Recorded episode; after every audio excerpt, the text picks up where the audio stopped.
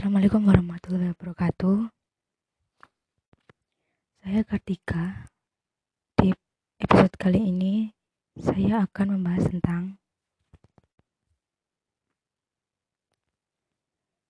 kurangnya asupan gizi pada balita dengan diagnosa coping komunitas tidak efektif.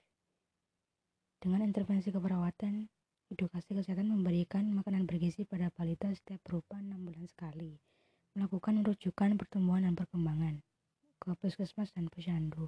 Ajarkan pada orang tua tentang pertumbuhan fisik dan tugas perkembangan. Terima kasih.